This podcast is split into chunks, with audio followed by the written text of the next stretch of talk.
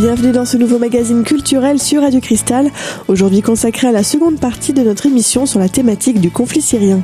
Un sujet abordé dans le cadre de l'exposition Au-delà des frontières, migrants, le vrai, le faux, organisée par la Ligue de l'enseignement.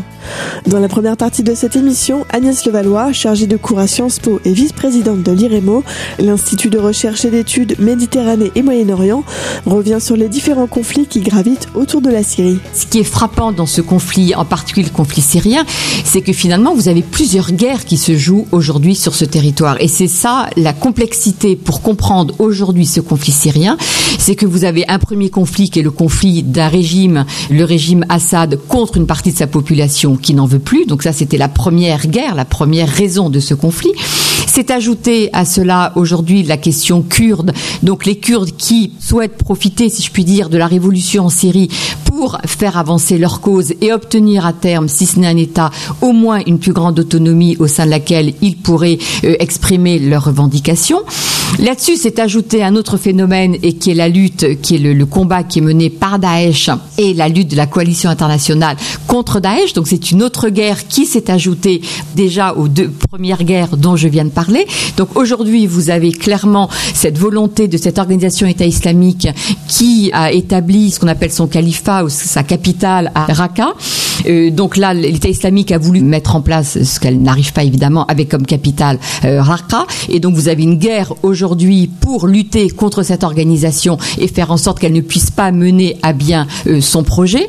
Vous avez une autre guerre qui se rajoute à cela, qui est la guerre d'influence entre deux puissances régionales qui sont l'Arabie saoudite et l'Iran. L'Arabie saoudite qui est du côté de, de ce que j'appelle les forces rebelles et l'Iran qui est du côté de Bachar el-Assad et qui est un soutien indéfectible du régime Assad depuis le début de la révolution. Et donc là, vous avez une guerre d'influence entre ces deux puissances régionales, l'une qui représente les sunnites et l'autre qui représente les chiites, et qui se battent aujourd'hui sur le territoire syrien. Donc c'est vraiment une guerre par proxy entre les forces saoudiennes et les forces iraniennes qui se bagarrent sur le territoire euh, syrien. Vous avez la guerre que mène la Turquie euh, contre les Kurdes et qui s'exprime aussi sur le territoire syrien. Donc vous apercevez qu'aujourd'hui, ce territoire syrien est une espèce d'énorme scène sur laquelle tout le monde vient euh, essayer de régler ses comptes, d'avancer ses pions, d'essayer de retirer des avantages de cette guerre en ayant oublié totalement une chose essentielle, c'est que la Syrie est quand même peuplée d'une population qui s'appelle les Syriens et que les premiers qui payent le prix de ce conflit, sont les Syriens et que la moitié des Syriens n'habitent plus dans leur pays d'origine ou sont déplacés de leur pays à cause de cette guerre. Et ce qui amène à ce phénomène de réfugiés, qui est un phénomène qui euh, peut inquiéter ici une partie euh, des, des, Européens en ayant le sentiment que euh, est envahi par ces réfugiés, ce qui évidemment est loin d'être d'être le cas. Le drame de ce conflit syrien, au-delà de toutes les interférences et de tout ce que j'ai essayé de vous brosser très très rapidement pour comprendre la, la complexité de, de, de, de, ce conflit, c'est qu'on a oublié qu'il y avait des Syriens et que quand on parle du conflit syrien aujourd'hui, on parle beaucoup plus du jeu des puissances régionales internationales plutôt que du drame que vit la population syrienne et que les chiffres de justement de ces réfugiés est important à avoir en tête comprendre euh, la, le, le, drame que vit la Syrie aujourd'hui et le drame que vivent les Syriens aujourd'hui.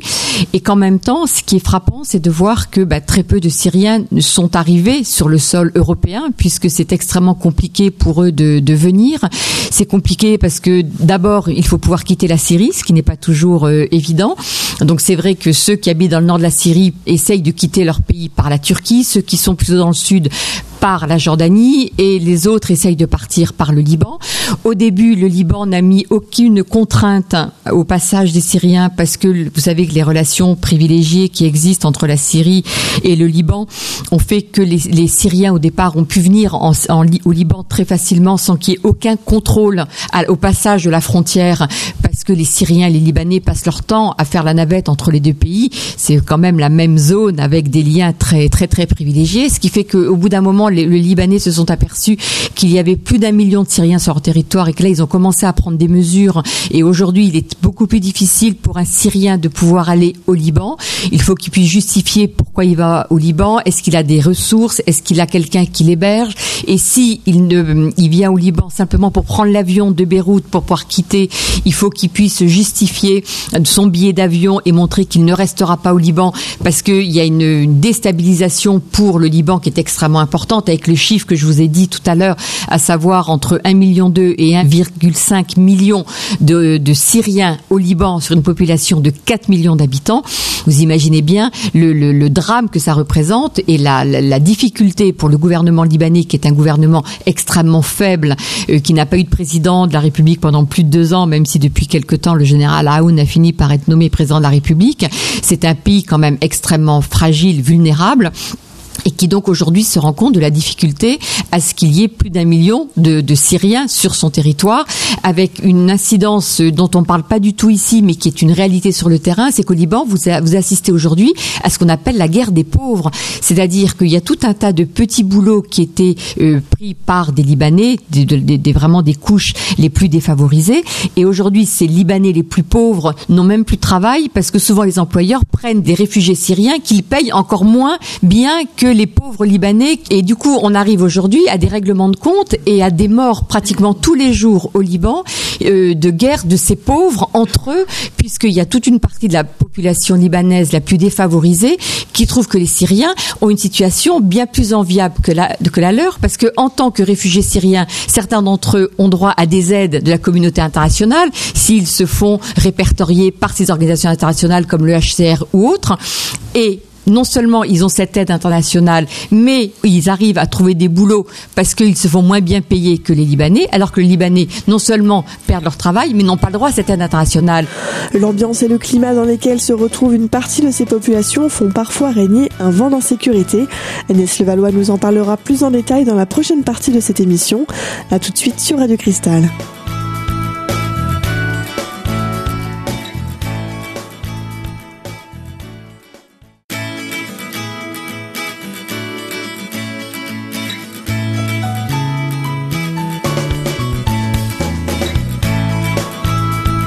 Vous êtes toujours sur Radio Cristal dans notre émission culturelle aujourd'hui consacrée à la thématique du conflit syrien.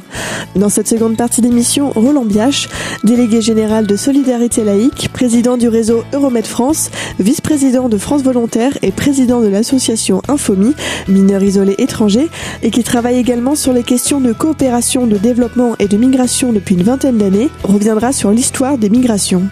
Mais avant cela, Agnès Levallois, chargée de cours à Sciences Po et vice-présidente de l'IREMO, évoque la tension entre les populations syriennes et libanaises. Quand vous allez au Liban, dans certains villages, vous avez des banderoles quand vous arrivez dans le village en disant interdit de sortie des Syriens à partir de 17h le soir, il faut qu'ils soient cantonnés pour éviter justement qu'il y ait des histoires entre les différentes populations.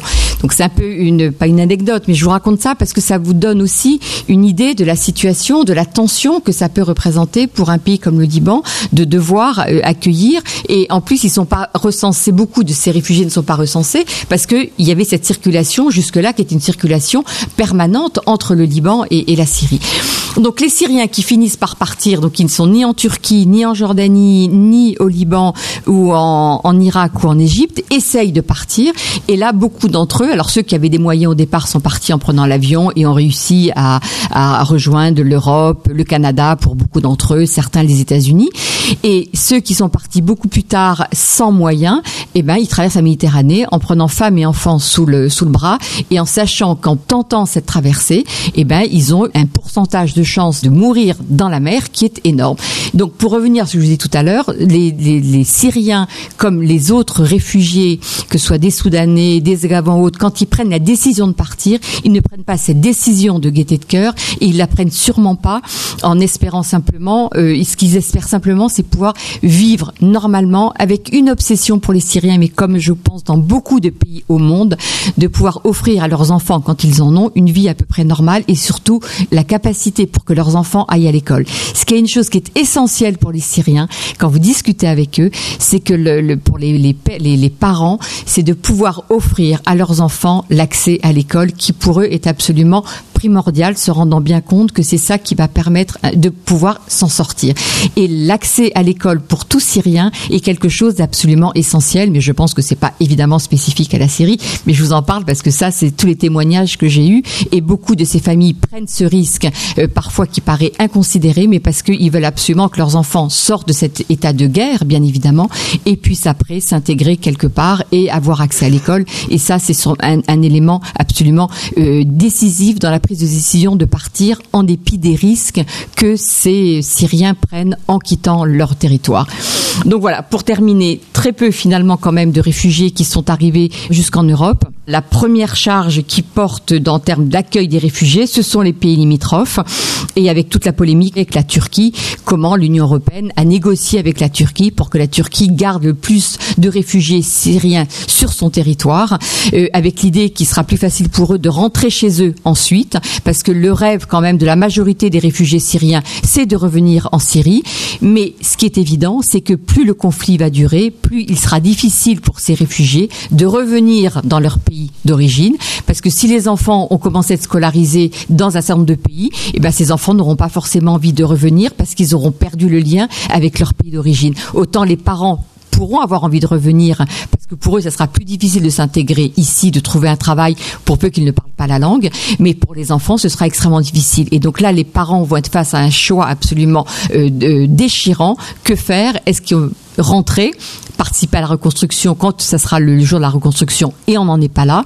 Et avec des enfants qui eux eh ben, auront passé une partie de leur scolarité ailleurs et auront grandi ailleurs. Et donc que faire et comment faire en sorte que ces enfants puissent aussi rentrer pour retrouver leur pays d'origine, ce qui est encore aujourd'hui l'objectif de la majorité de ces réfugiés. Mais j'insiste, plus le conflit va durer, plus ce retour sera extrêmement difficile, comme on l'a vu dans d'autres conflits qui se sont déroulés à travers le monde.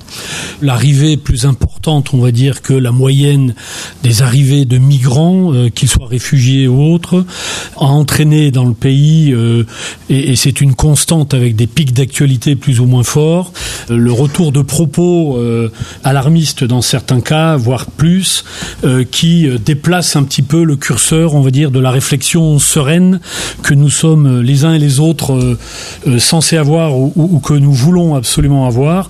-dire dans le cadre d'organisations comme les nôtres, c'est un peu ce qu'on met dans le travail de l'éducation populaire, hein, de dire qu'il y a euh, des débats à mener avec le plus de recul possible, avec le plus d'objectivité possible, et en même temps n'étant pas déconnecté de la réalité. C'est vrai qu'avec Agnès, euh, pas forcément en même temps, mais nous gravitons dans ces pays-là depuis un certain temps. Ces questions de migration se posent. Hein. Moi, j'ai travaillé en Afghanistan. On est avec euh, mon organisation, on est allé en Libye, en Syrie, au Liban, etc. Et on, on, voit à partir aussi de ce qui peut se passer sur le terrain, euh, tout ce que peuvent vivre euh, euh, ces personnes et, et parfois en, en ignorant rien de la façon dont ils vont être accueillis. Et en général, même s'il y a encore parfois quelques réflexions, quelques réflexions réflexe un peu euh, mythique. Euh, ils savent parfaitement euh, que leur parcours d'exil va être extrêmement difficile et que certains d'entre eux même n'y arriveront pas. Alors ça a été l'occasion, à partir de ces bouleversements, de reprendre un travail qu'on avait peut-être considéré comme intégré, sans mauvais jeu de mots d'ailleurs, ou, autre allusion, ou en tout cas dans les esprits qui fassent qu'il puisse y avoir une réflexion sereine. À Suretique, on a publié un document sur les questions migration que, dont le sous-titre était pour un débat apaisé et serein. Donc euh, c'est un peu dans ce cadre-là, je veux dire aussi bien Agnès euh, en tant que prof ou membre de l'IREMO qui est un institut de recherche euh, que Solertelic, nous essayons aux divers différentes rencontres d'aborder un petit peu ces questions en essayant de mettre le plus possible de choses sur la table en n'oubliant pas que nous sommes des organisations qui ont quand même comme référence absolue les droits de l'homme. Dans la prochaine partie de cette émission consacrée à la thématique du conflit syrien, Roland Biage reviendra sur l'aspect historique des migrations. A tout de suite sur Radio Cristal.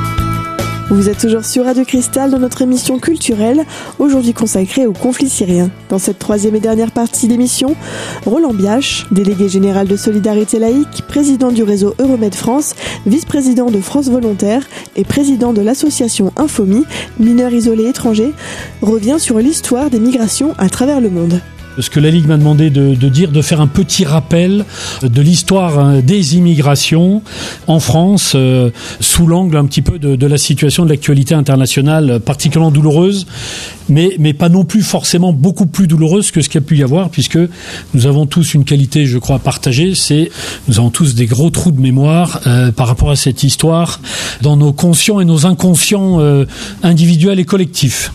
En quelques mots, ça a été dit par Agnès, hein, la question des, des migrations, faut vraiment la réfléchir sur le temps long. Ce qui s'est passé depuis 2001, ce qui s'est passé en 2011, c'est très court à l'échelle de l'histoire, et c'est ce qui fait qu'avec la pression euh, qu'on peut avoir euh, par-ci ou par-là, on, se pose parfois des, questions euh, qui, pour certaines, ont été résolues, ou d'autres pas du tout, notamment celle de la question des identités qui vient immédiatement après les réflexions qu'on peut avoir là-dessus. Il y a une question de sémantique est importante dans cette affaire-là, parce qu'on parle d'immigrés, de migrants, de migration, de réfugiés, de déplacés. Certains relèvent de statuts juridiques qui les protègent réellement, d'autres de textes qui sont censés les protéger mais qui les protègent pas vraiment. Donc c'est vrai qu'il y a tout un élément de réflexion à avoir. Alors je vais pas vous faire la litanie des définitions, mais c'est un des éléments importants qui permet, en ayant les idées un peu plus précises sur ce qu'est un migrant, un réfugié, un déplacé, etc., pour éviter notamment aussi les amalgames et de faire dire n'importe quoi aux chiffres. Avez vu qu'une des grandes spécialités de certains dans le secteur, c'est de faire dire un peu n'importe quoi aux chiffres, dans la mesure où on peut les manipuler en faisant plus ou moins volontairement des confusions sémantiques. Donc aujourd'hui, dans le monde, ce qu'on appelle les migrants internationaux, c'est une partie des Syriens dont Agnès a parlé, et ils sont 230 millions de personnes qui vivent ailleurs que dans leur pays de naissance, soit 3% de la population mondiale, ce qui n'est pas beaucoup. Au début du XXe siècle, c'était 5%. Alors pour d'autres raisons, on n'aura pas forcément le temps d'y venir, mais euh, en tout cas, les chiffres sont là, et ces chiffres-là sont pas issus euh, d'instituts fantaisistes, ce sont des chiffres euh, aussi bien de l'OCDE que de la Banque mondiale, que qui sont pas forcément des officines gauchistes, donc on peut y, prêter un certain crédit. Un autre rappel historique, c'est que jusqu'à au milieu du XXe siècle, les migrations étaient plutôt nord-sud. C'est totalement lié à l'histoire de la colonisation, qui est absolument indissociable de la réflexion là-dessus. Mais pour faire essayer de faire un peu d'humour dans cet environnement qui est quand même un petit peu sinistre, quand quelqu'un du nord se déplace dans le sud, c'est soit un touriste, soit un coopérant. C'est pas un travailleur immigré. Or, quand on est un prof français qui va au Sénégal, au Mali ou en Syrie, on est un travailleur immigré. Mais ce n'est pas tout à fait le même statut. Quelques, quelques éléments aussi euh, sur les migrants internationaux et les déplacés internes. C'est typiquement le cas de ce qui a été évoqué. La Syrie illustre, malheureusement, est un condensé, je crois, de tous les avatars des questions migratoires pratiquement depuis deux siècles. C'est en ce sens que la crise syrienne a, toute son importance euh, avec le drame que ça représente.